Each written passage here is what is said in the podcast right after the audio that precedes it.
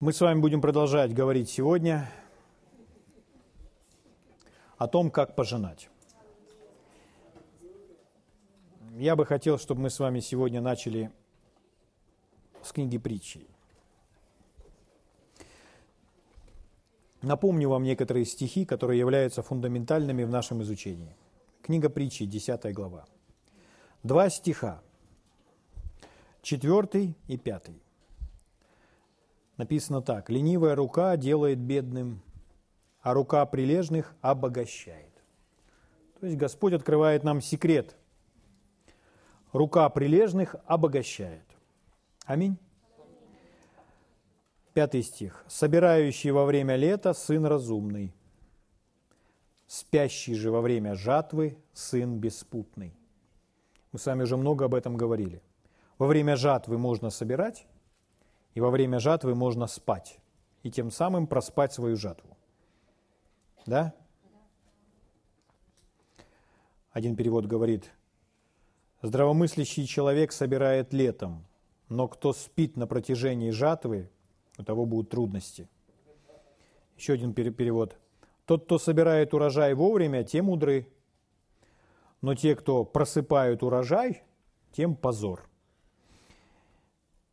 Итак, мы говорим с вами о том, что мы все знакомы с этим принципом библейским, который утвержден во всей Вселенной, на этой земле,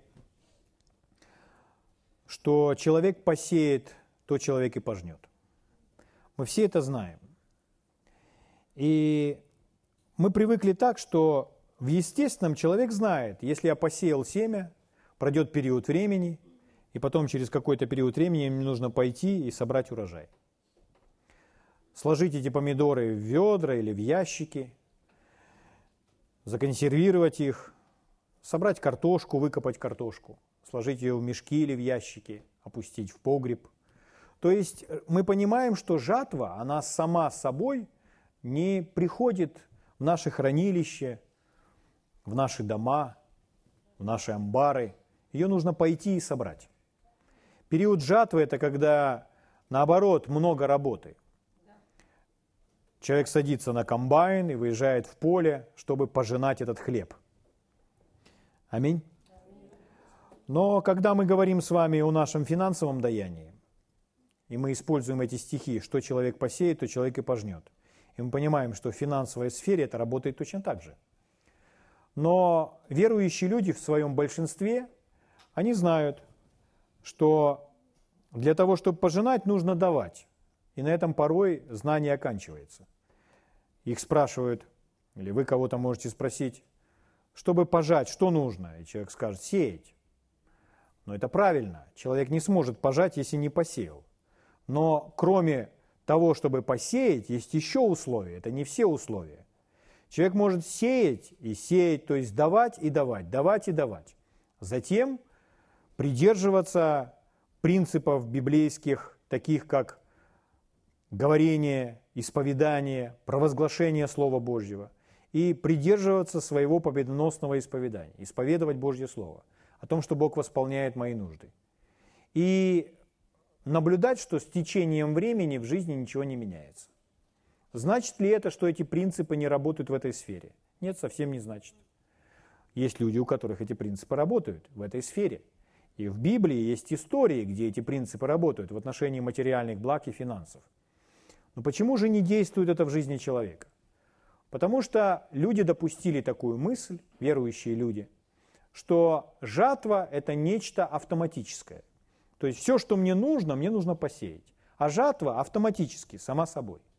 Но когда мы читаем с вами все эти места Писания, когда мы читаем притчу о сеятеле, когда мы читаем притчи о Царстве Божьем, где Иисус говорил, у Марка мы читали, где Иисус учил о том, что человек посеет семя, потом спит, а потом, когда наступает жатва, немедленно посылает серп. То есть от человека зависит, как посеять, также часть, которая, которую нужно выполнить человеку, это также и пожать. Посеять – это часть человека, и пожать – это часть человека. И мы с вами в нашем изучении, мы делаем больше ударения на то, как пожинать, чтобы у нас с вами не было уже недопонимания в этой сфере, чтобы нам научиться вместе пожинать от Бога, так как об этом учит Библия. Или если мы с вами не имеем своих жатв в своей жизни, то, по крайней мере, мы должны знать, почему и что нужно исправить, чтобы иметь каждую жатву в своей жизни. Но согласно Библии мы поняли, что жатву можно проспать. Если можно проспать жатву помидоров, или картошки, или фасоли, то точно так же можно проспать любую другую жатву. Ее нужно просто выйти и пожать. Экклесиаст 11 глава, 4 стих. «Кто наблюдает ветер, тому не сеять». То есть, если человек смотрит на мешающие или препятствующие ему обстоятельства, то он не будет давать. Если человек ждет благоприятного времени, когда давать, то может случиться так, что благоприятное время вообще никогда не наступит. И дальше написано, кто наблюдает ветер, тому не сеять, и кто смотрит на облака, тому не жать. Точно так же, как человек может не давать, потому что думать, ну, сейчас не совсем подходящая ситуация в моих финансах, в моей семье, сейчас не время это делать. Я сделаю это в другой период, когда все наладится, все будет получше. Согласно Библии, такой человек не будет сеять, и это не есть правильно. Не нужно смотреть на внешнее, чтобы делать выводы, сеять мне, давать мне или не давать. И то же самое с жатвой. То есть, если человек смотрит на обстоятельства, которые не благоприятствуют, которые выступают против человека и наоборот кричат о том, что якобы он не может пожинать.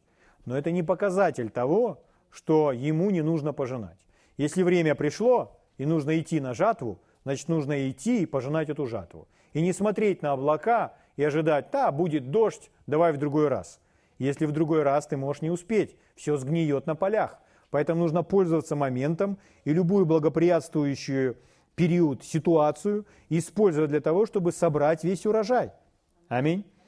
Но опять-таки мы понимаем, что это зависит от человека, что жатва не приходит в жизнь человека автоматически. Угу. Дело в том, что дьявол хотел бы, чтобы мы с вами сеяли свои семена и бездействовали.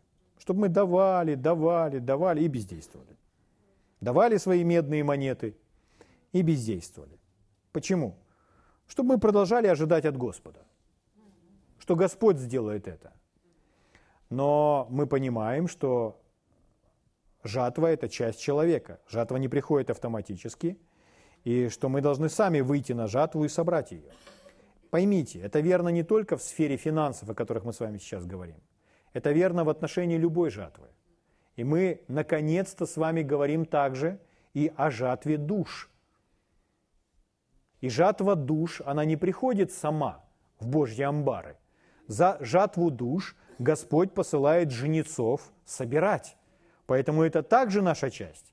То есть эти принципы верны в каждой сфере, в отношении всего. Это работает одинаково. И в той сфере, в отношении финансов и в отношении душ точно так же. Но это ответственность человека выйти и пожинать. Аминь. Давайте сегодня продолжим и увидим очень важный момент в нашем с вами действии, в действии с нашей стороны, когда мы пожинаем, пожинаем свои урожаи. Откройте вместе со мной послание к Галатам, 6 главу. Я читаю вам 9 стих. Можете видеть его своими глазами? Когда вы открываете Библии и смотрите на этот стих своими глазами, это также способ или путь выразить свое почтение к Божьему Слову. Потому что вот тем самым вы говорите, для меня это важно. Я внимателен. Я работаю над внимательностью. Я в состоянии ожидания, что Господь ко мне сейчас проговорит – это выражение почтения. Поэтому важно открывать Библии. Потому что все, что здесь происходит, не зависит только от, от меня или от того, что я знаю. Мы же все с вами полагаемся на Святой Дух, что Он будет нас учить, и Он будет вкладывать в наши сердца Божье Слово. Поэтому Он откроет это Божье Слово каждому из нас так, как Он решает. А у Него много удивительных сокровищ в этом Слове. Спасибо тебе, Господь, за Твое живое Слово. Аллилуйя. Послание к Галатам, 6 глава. Начнем с вами с 7 стиха. Здесь написано, не обманывайтесь. Не обманывайте, то есть не обманывайте сами себя. Бог поругаем не бывает. Что посеет человек, то и пожнет. Мы знаем этот стих, мы знаем этот принцип. Восьмой стих. «Сеющий в плоть свою от плоти пожнет тление, сеющий в дух от духа пожнет жизнь вечную». И вот следующий, девятый стих. «Делая добро, да не унываем». Аминь.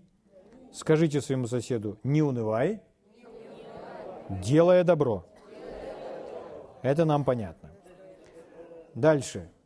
Ибо в свое время пожнем, если не ослабеем. Увидели это, да? Итак, в свое время пожнем, слава Богу. Этот стих не написан вот таким вот образом. Ибо в свое время пожнем. И точка. Если бы было так написано, в свое время пожнем, то мы понимаем, что все, что нам с вами нужно, это делать добро не унывая, а потом мы пожнем. Мы пожнем. Пожинать будем мы. Но здесь стоит это особое слово «если». Угу. Что означает «если»?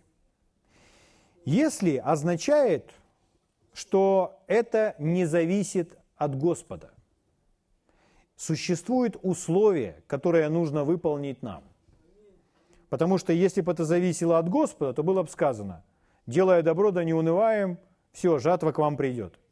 Но здесь сказано, пожнем, если не ослабеем. То есть это зависит от нас с вами. Угу. Если означает, что если мы выполним эти условия, то мы пожнем. Если мы не выполним эти условия, то мы не пожнем. Так ведь? Да. То есть мы этой жатвы не увидим. Все очень просто. Так ведь? А пожать, пожинать, собрать свою жатву совсем не обязательно мы с вами можем на следующий день или на следующий месяц. Возможно, мы соберем эту жатву с вами через год. Угу. Так ведь? Но если не, не ослабеем, то обязательно пожнем. Слава Богу.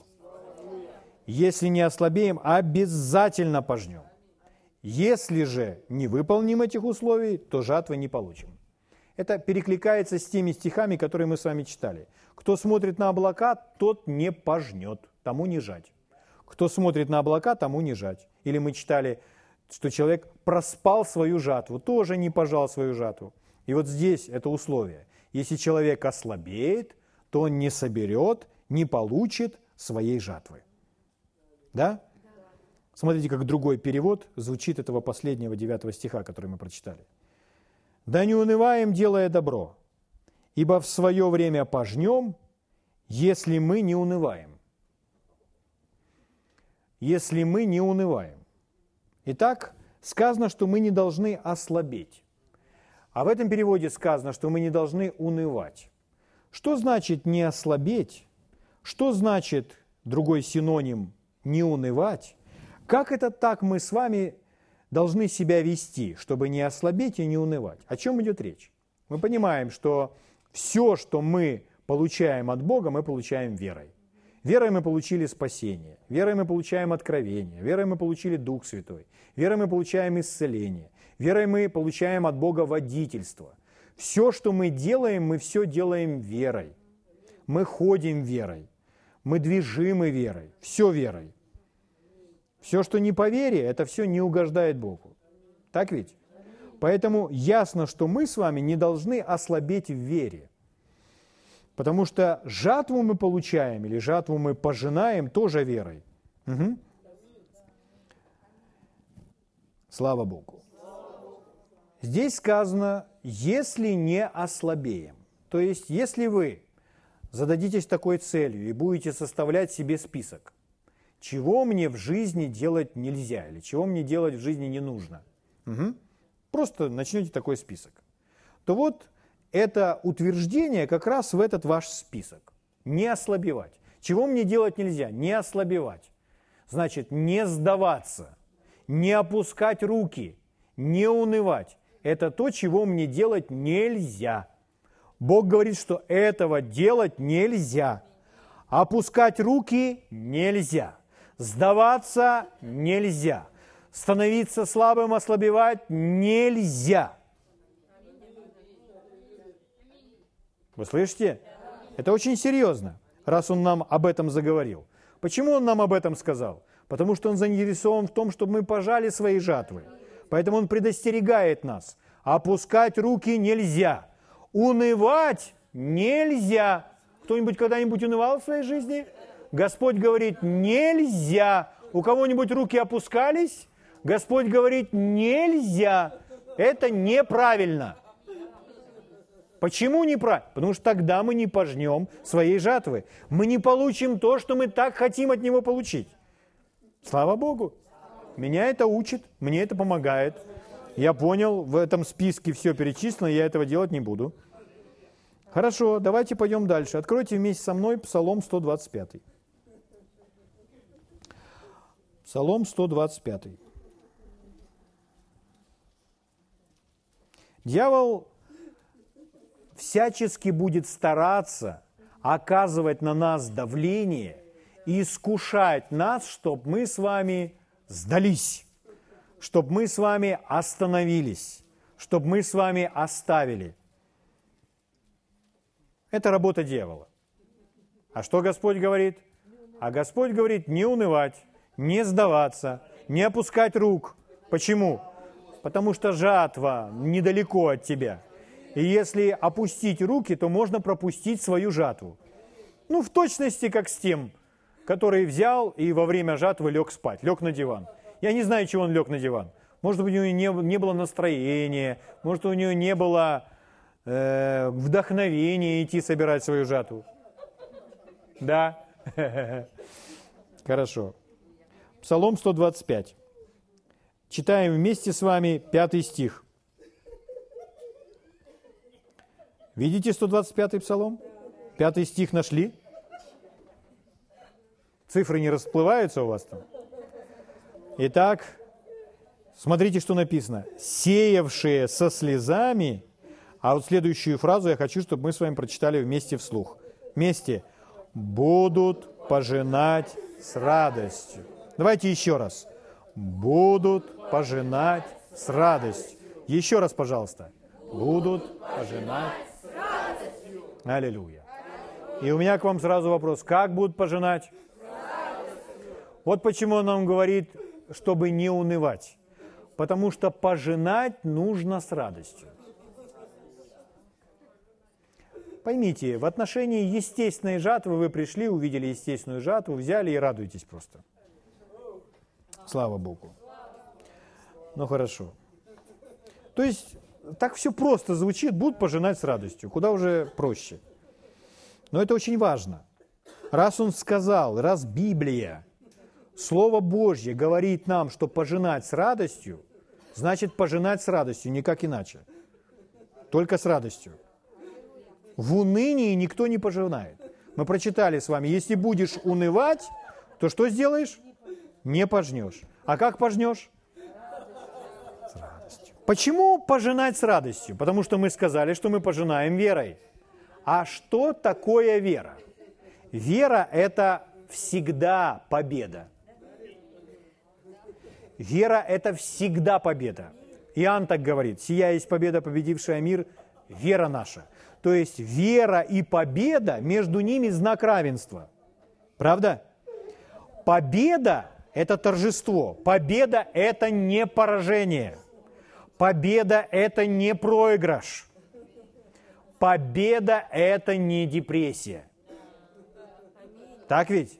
Значит, вера – это не поражение. Вера – это не проигрыш. Вера – это не уныние, не депрессия. Вера – это победа. Аминь.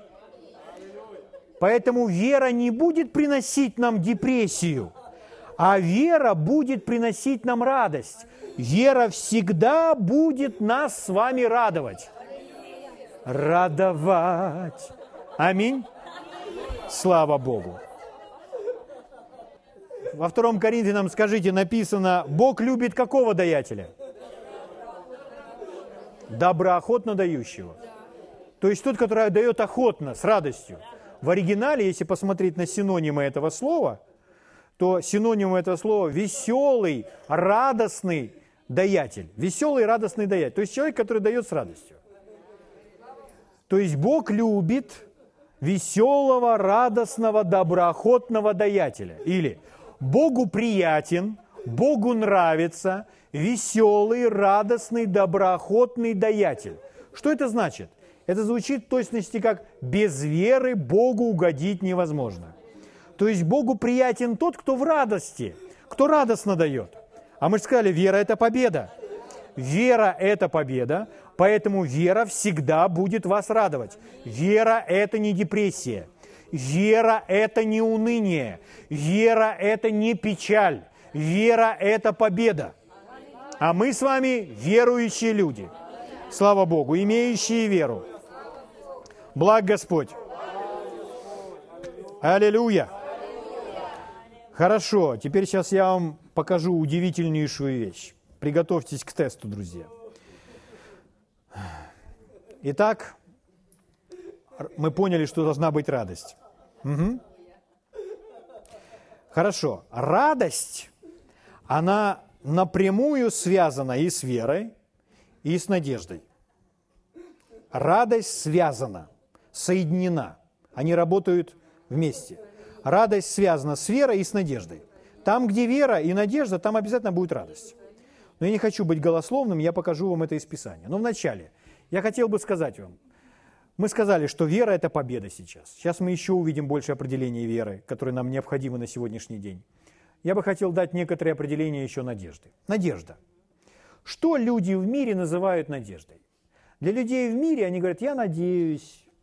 И в какой смысл они вкладывают порой в это слово? Мирская надежда. Это когда, можно так сказать, э, я надеюсь, это значит, ну, я хотел бы, чтобы это случилось. Я хотел бы, я бы желал, чтобы это случилось. Правда? Но согласно библейского слова надежды, определение той надежды, о которой говорит Библия, то один из словарей определяет ее таким образом. Надежда – это уверенное ожидание. То есть это ожидание, но уверенное. Это когда человек надеется, он знает, это обязательно случится. Это уверенное ожидание. Это в будущем. Но он ожидает, что это случится. То есть это не просто «я бы хотел», чтобы так произошло, а это уверенное ожидание. Слово «ожидание» очень хорошо демонстрирует состояние сердца человека. Он ожидает, что это случится. Он в ожидании. Аминь. Слава Богу. Слава Богу. Итак, надежда – это уверенное ожидание. А вера, написано это суть, сущность, осуществление ожидаемого.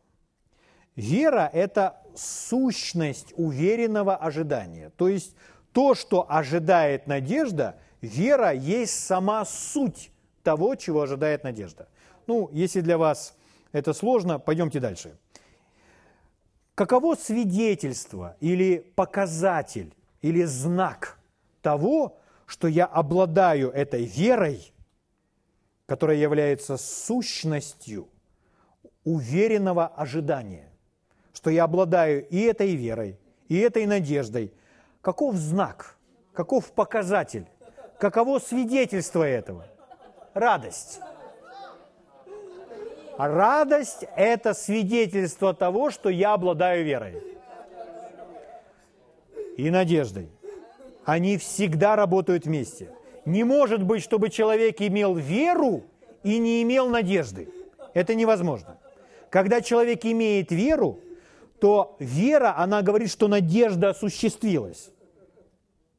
Угу. Хорошо. Откройте вместе со мной послание к Римлянам 15 главу. Я докажу вам это из места Писания. Римлянам 15 глава, один стих прочитаем, 13. Смотрите, как могущественно здесь звучит. Бог же надежды. Смотрите, Бог назван Богом надежды. Вы скажете, а я думал, Он Бог веры. Он и Бог веры, Он и Бог надежды, потому что и вера, надежда вместе – это неотделимые вещи. Поэтому Бог, Он и Бог веры, и Бог надежды.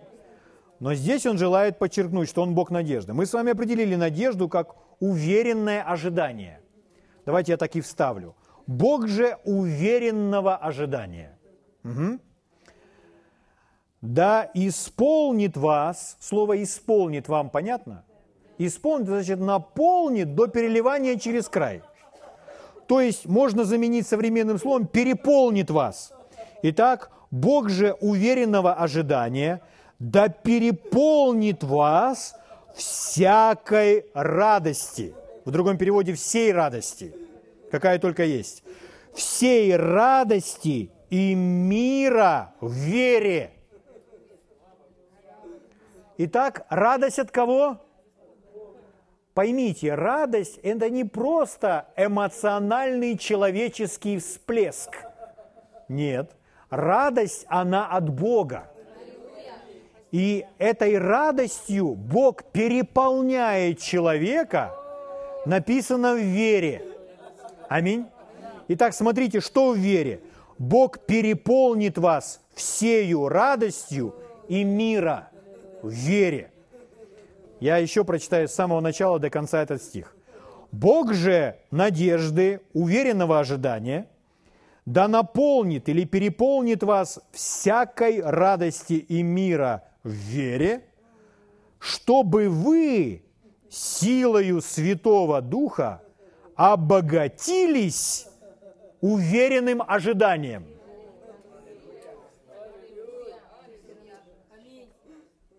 Итак, если с нами это произошло, то мы с вами полны чего?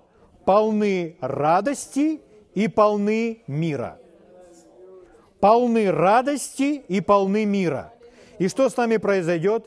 Силою Святого Духа мы будем обогащены уверенным ожиданием. Аминь. И это все сила Святого Духа, которая нас поддерживает. А как узнать, это со мной происходит или нет? Я в радости и в вере. Аминь. У Неемии написано следующее. Что у Неемии написано? 8.10. Что радость пред Господом это есть что? Подкрепление для вас. Сила, крепость для вас. Человек, который желает становиться сильнее – он должен быть полон радости. А как стать полным радости? Одним способом – только быть полным веры. Но если человек полон веры, мы прочитали, что вера – это победа. Нет никакой депрессии в вере. Вера не приносит депрессию. Вера не приносит никакого уныния. Вера – это победа. Вера – это торжество. Вера – это радость. И здесь сказано, Бог же уверенного ожидания, да переполнит вас всею радостью и миром в вере, чтобы вы силою Святого Духа обогатились уверенным ожиданием. М? Вот такое место Писания, слава Богу. Итак, Теперь слушайте очень внимательно. Два самых важных показателя или индикатора, можно так сказать. Два самых важных показателя вашей жизни. У вас есть показатели, индикаторы. Это как на щитке, щитке приборов. Допустим, в автомобиле или геликоптере или в самолете. В самолете много разных приборов. Угу. И они на вас смотрят. Они, каждый из них показывает, это индикатор того, что происходит с тем или иным узлом во всей машине. И есть наиболее важные. На что, допустим, автомобилист смотрит чаще всего. Так ведь? Например, на указатель того, сколько бензина у него в баке. Он понимает, если э, этот указатель показывает на ноль, я не смогу больше дальше ехать. Да? или показатель скорости. Так ведь? Спидометр. Ну, есть то, на что автомобилист смотрит чаще всего. В самолете может быть немножко по-другому, но там также есть очень важные приборы. У нас с вами тоже есть два прибора, два индикатора, два показателя, самые важные в жизни, на которые нам с вами необходимо смотреть на протяжении всего жизненного пути. Что это такое? Первый прибор – это радость. Второй – это мир. Это два самые важные прибора. Угу. Радость и мир являются важнейшими показателями жизни, как самые важные указатели, подобно как на приборной доске в самолете или в вертолете или в машине, как я уже сказал. Так? Поэтому я в своей жизни должен сделать следующее. Каждый из нас должен делать следующее. Мы смотрим на измеритель радости. Ну, то есть мы должны измерять, полны мы радости или нет. Или на измеритель мира – на показание прибора, который показывает нам, сколько в нас радости. Я думаю, вам несложно определить, оценить себя. Мы не говорим сейчас оценивать кого-то. Мы говорим о том, чтобы оценить себя. Радость и мир. Если вы действительно в вере, вы полны радости. Если вы действительно в вере, вы полны мира, согласно Библии. Слава Богу.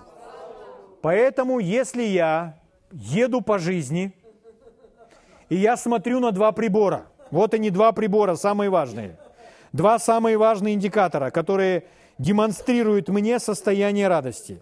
И когда я смотрю на состояние радости и мира, и вдруг мои индикаторы опускаются до нуля.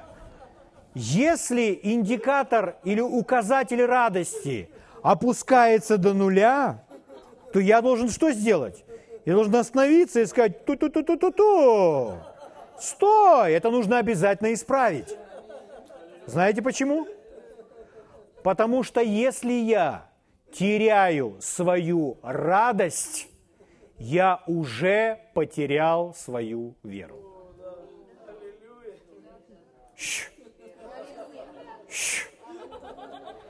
Благ Господь, помощник мой. Итак, о наличии веры в вас, о наличии веры в вас свидетельствует мир и радость. Все предельно просто. Поэтому мы должны с вами ободрить друг друга. Постоянно наблюдать за приборами. Постоянно наблюдать за приборами нашей жизни. Указывают они на сколько мы полны радости и мира. И если мы прожили целый день без радости и без мира – это не есть нормально. Это не нормальная жизнь. Если вы целый день проунывали, это ненормально. Это из того списка, чего делать не нужно, нельзя. Вы меня слышите? Слава Богу. Возвращаемся в 125-й псалом. 125-й псалом.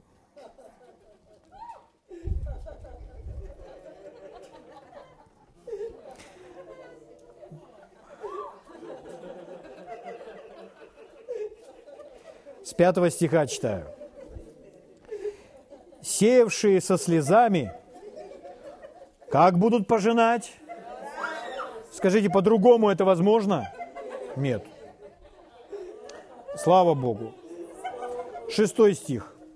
«С плачем несущие семена возвратиться с радостью». неся снопы свои. Пожинать возможно только верой. Пожинать возможно только верой. Поэтому пожать возможно с радостью. Мы можем пожинать только с радостью или в радости. Другого пути и способа пожинать нет. То, что мы с вами собрались пожинать. Слава Богу. Вы можете открыть со мной еще одно место Писания?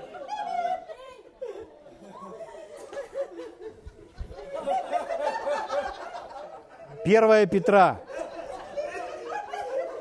1.8. Первая Петра 1.8. Петр говорит следующего. «Которого не видев, любите, и которого досели не видя, вера – это уверенность в невидимом, которого досели не видя, но веруя в Него, веруя в невидимого, Бог реален. Мы Его видим? Нет, но Он реален. Мы Его видим глазами веры. Итак, доселе не видя, но веруя в Него, когда вы веруете, что делаем? Итак, показатель того, что мы с вами в вере, это радость и мир. Дальше написано «радуетесь радостью неизреченную и преславную». В другом переводе не вы, которую нельзя высказать словами, и полную славы. Слава Богу. Что это за радость? А это радость, о которой вас спрашивают, чего ты радуешься, вы не можете объяснить. У вас слов не хватает, как вам весело и радостно.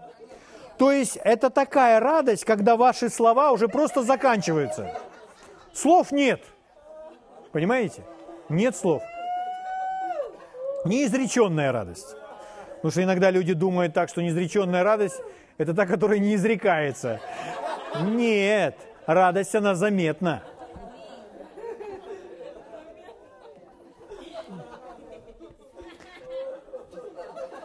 Аллилуйя! Аллилуйя! Молодцы. Итак, вот то, что мы прочитали в этом стихе, которого доселе не видя, но веруя в него, радуетесь радостью, не, которую нельзя пересказать словами, и которая полна славы, это нам с вами описывается – состояние человека, который в вере духовно здорового человека. Слава Богу. Духовно сильного человека, потому что радость – это подкрепление для нас. Это наша сила и крепость. Хотите быть сильным? Нужно радоваться. А как мне радоваться? А нужно быть в вере. Но когда человек в вере, он будет наполнен обязательно, переполнен радостью и миром.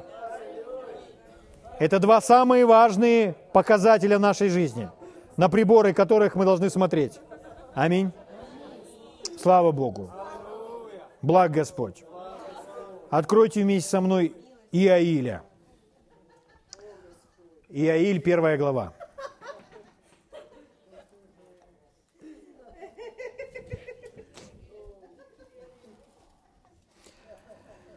Иаиль 1.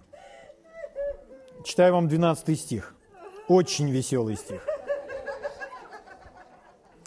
Здесь написано «засохла виноградная лоза». Дальше. «И смоковница завяла, гранатовое дерево, пальма и яблоня, все дерева в поле посохли». Но я понял, что обстоятельства крайне сложные, крайне тяжелые. Теперь скажите, когда мы смотрим на все эти дерева, на все эти культуры, речь идет о чем? Жатва будет или нет? Не будет никакой жатвы, нет жатвы. Потому что такое не плодоносит. Все засохло. Ну так ведь? А читаю вам дальше. «Потому и веселье у сынов человеческих исчезло». Но вы знаете что? В другом переводе немножко иначе звучит. Сейчас мы с вами размышлять будем, если вы еще способны.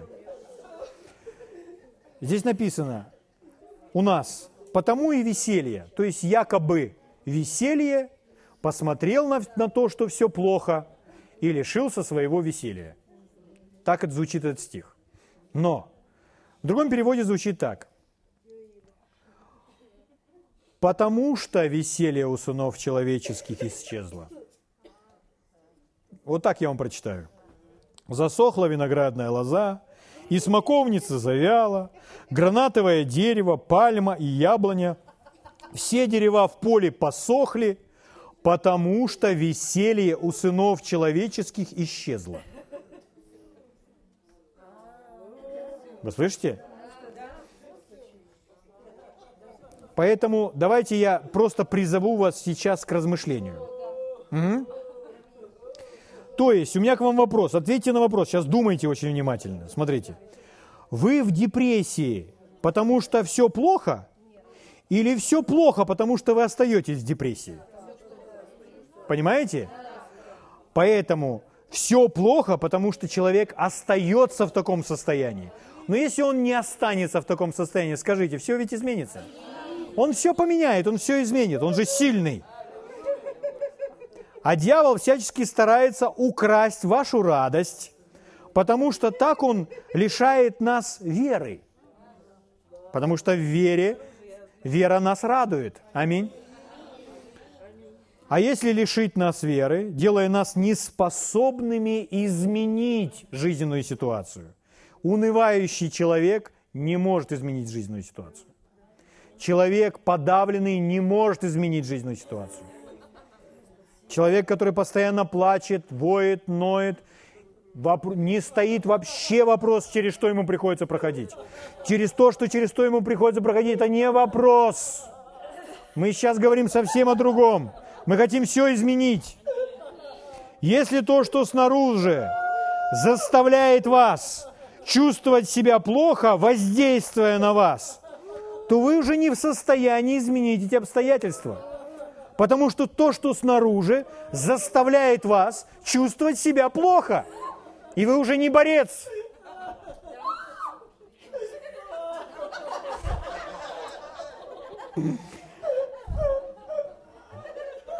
Первое царство давайте откроем. Пример посмотрим. У меня еще есть время. Первая глава. Там история у нас есть, классическая, о женщине по имени Анна.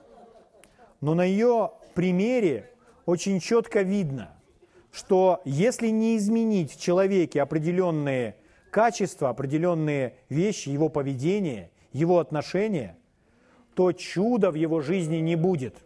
Следовательно, жатвы он не пожнет. У Анны была такая ситуация. Она никак не могла забеременеть от своего мужа, чтобы иметь ребенка. Давайте, например, с 7 стиха. Первая книга царств, первая глава, читаю с 7 стиха. Так бывало каждый год, когда ходила она в дом Господень. Та огорчала ее, а это плакала и не ела. Последние слова. Плакала и не ела. Ну, когда у человека он подавлен, он не есть, аппетита нет. Кому знакомо, когда нет аппетита? Каждый знает, что это такое. Вот. А врач говорит как? Появился аппетит, значит здоров. Аминь. Хорошо, итак, плакала и не ела. Восьмой стих. «И сказал ей Элкана, это муж ее, Анна, что ты плачешь? И почему не ешь? И от чего скорбит сердце твое?» То есть муж даже ее не понимает. И говорит, «Не лучше ли я для тебя десяти сыновей?» Вот у него вообще интересный взгляд на жизнь. Молодец он. Слава Богу. Девятый стих. «И встала Анна после того, как они ели и пили в Селоме. Или же священник сидел тогда на седалище у входа в храм Господень. И была она в скорби души». О чем мы говорим? Мы прочитали, чтобы не ослабевать, не унывать, Пожинать как? С радостью. Тот, кто верит, тот полон чего? Радости и мира. А она что здесь? А она в скорби, она в скорби души своей. То есть она все время плачет. То есть если вы ее встретите, у нее серое лицо, веки запухшие, и только вы начинаете с ней на какую-то тему, ну а что там у тебя? Она и начинается сразу, понимаете? Ну, я думаю, вы встречали в своей жизни людей таких. Не в этом обществе, а вообще где-то. Итак, написано, была она в скорби души и молилась Господу и горько плакала. Вы видите? М? То есть она себя ведет так, как будто, как будто Бог ее не слышит, как будто чудеса невозможны, как будто перемены невозможны. Она не ожидает. У нее нет уверенного ожидания. У нее нет надежды, у нее нет веры. Вы видите? И она начинает молиться. Угу. Но неважно, сколько молится человек, если вы в депрессии, вы не получите ответ. Человек в депрессии может молиться по 4-5 по часов в день, а потом в течение целого года. И ничего не изменится. Почему? Потому что пожинаем как? С радостью. А почему с радостью? Потому что это есть вера. Пожать можно только верой. Слава Богу. Слава Богу. Слава Богу. Слава Богу. Слава Богу. 14 стих. «Сказал ей Илий, доколе ты будешь пьяною?» Ну, когда Илий посмотрел на ее внешний вид, ему вообще показалось, что она пьяна. «Вытрезвись от вина твоего». 15 стих. Отвечала Анна и сказала, «Нет, господин мой, я жена, скорбящая духом, вина и секера я не пила, но изливаю душу мою пред Господом». То есть она в своей боли, скорби – Иногда человек, э, он обижается, что люди не хотят его понимать в его скорби, говоря ему, да не унывай, тебе нужно свести в свой взгляд, посмотреть на ответ, тебе не нужно так себя вести, это, тебя, это тебе не поможет, это наоборот тебя медленно убивает.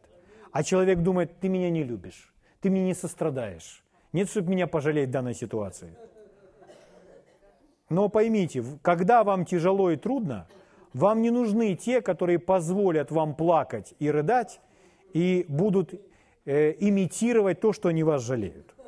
Вам не нужны такие люди. Они помогут вам еще ниже опуститься.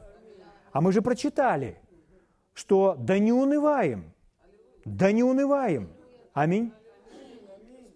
Слава Богу. Это то, чего нельзя делать. В свое время пожнем если не будем унывать. Слава Богу. Не считай, 16 стих, не считай рабы твоей негодной женщиной, ибо от великой печали моей и от скорби моей я говорила доселе.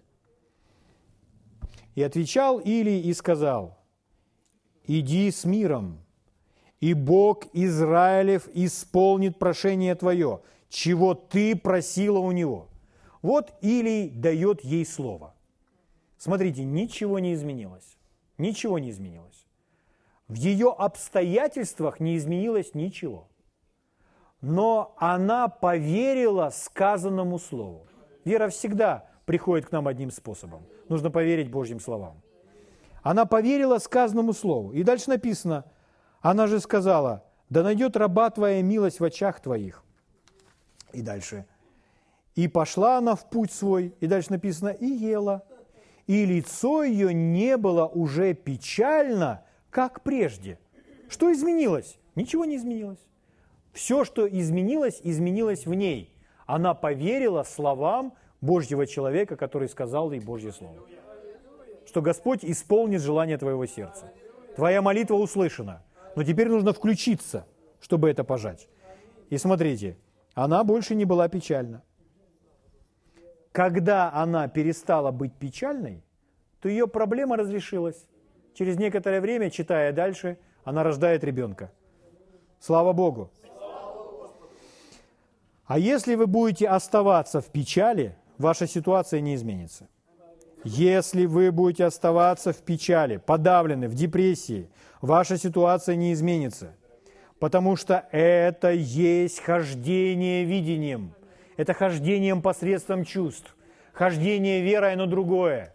Хождение верой – это уверенность в невидимом.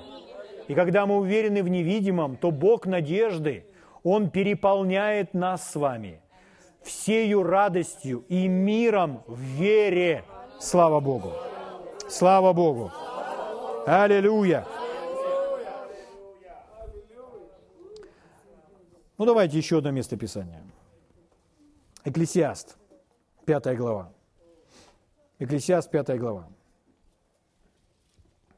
Здесь написано так.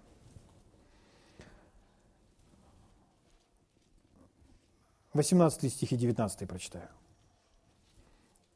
Если какому человеку Бог дает богатство и имущество, видите, и дал ему власть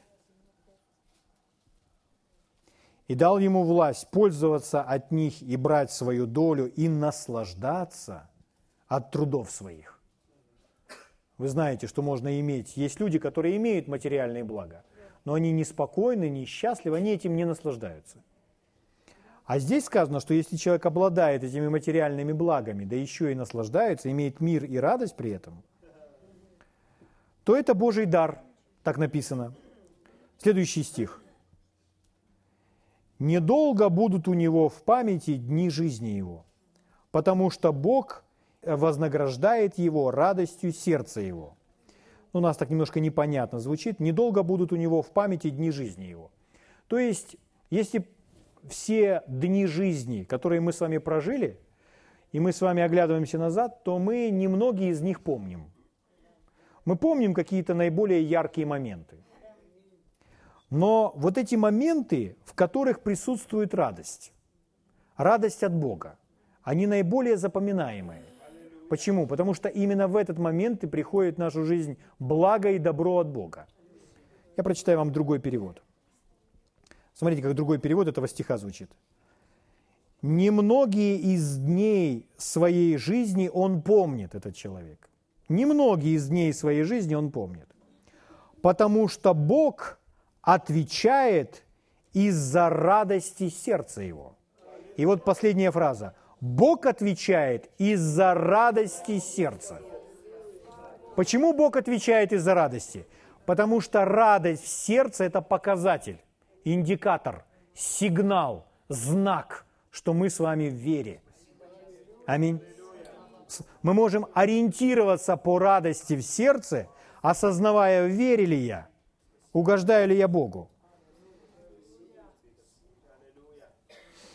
Внутри себя мы с вами имеем этот, ну, указатель, детектор, детектор жатвы или всего того, что мы с вами можем принять от Бога.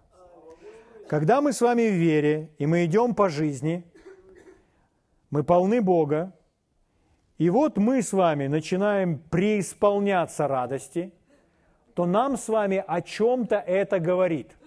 О чем это сообщает нам? Что мы приближаемся к своей жатве.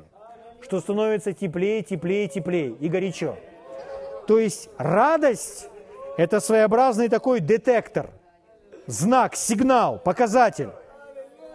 У нас внутри есть сигнал, что сейчас мы будем пожинать. Потому что через дух и через веру с нами Бог говорит. Так однажды брат Хейген, когда он приехал покупать то место, на котором впоследствии был построен библейский центр Рема, когда они пришли и смотрели на это все, то внутри у них взыграл, взыграла радость. Это был знак, сигнал того, что жатва пришла. Так мы можем узнать, когда, что брать. Однажды мы с Олей встали на колени и молились о том, чтобы Господь привел меня на одно место работы. И когда мы встали вместе с ней на колени, и я излагал Богу свою, свою просьбу, то наша молитва была прервана вот таким вот изнутри. Мы засмеялись с ней вдвоем. Я открыл глаза и посмотрел на нее. И говорю, у тебя то же самое? Она говорит, да. Что это такое? Это внутренний сигнал. Это говорит о том, что мы в вере, и эта радость, это такой детектор, показатель того, что уже теплее, уже горячо, сейчас мы пожнем свою жатву. Поэтому здесь написано в этом стихе, потому что Бог отвечает из-за радости сердца. Радость – показатель, что вы в вере, что вы на правильном пути. Радость и мир. И мы постоянно смотрим на эти приборы. Слава Богу. Слава Богу. Мария пришла в гости к Елизавете. И когда Мария вошла, то у Елизаветы младенец в чреве взыграл, и она исполнилась радости. Что это значит? Жатва будет великая жатва душ. Аминь. Иисус родится, Спаситель миру. То есть, иными словами, нас ждет что-то великое. Нас ждет нечто грандиозное. Нас ждет великий урожай. Слава Богу. Еще один перевод этого стиха Экклесиаста. Здесь написано, последний этот стих в этой главе. Таких людей хранит Бог, и они настолько заняты, наслаждаясь жизнью, что мне кажется, что вы не все услышали. Таких людей хранит Бог, и они настолько заняты, наслаждаясь жизнью, что совсем не тратят времени думая о прошлом. Слава Богу. Что это за люди? Почему они наслаждаются жизнью? Или радуются? Почему? А потому что им некогда. У них жатва за жатвой, жатва за жатвой, жатва за жатвой. Аминь. Поэтому они только и делают, что радуются жизни. Они просто пожинают. Как мы пожинаем? Как пожинать будем?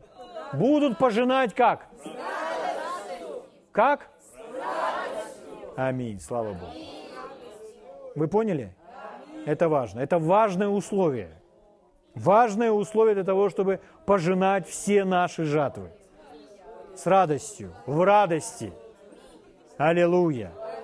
Это тот прибор, на который мы постоянно смотрим. Радость и мир. Аминь. Слава Богу. Давайте встанем и поблагодарим Господа.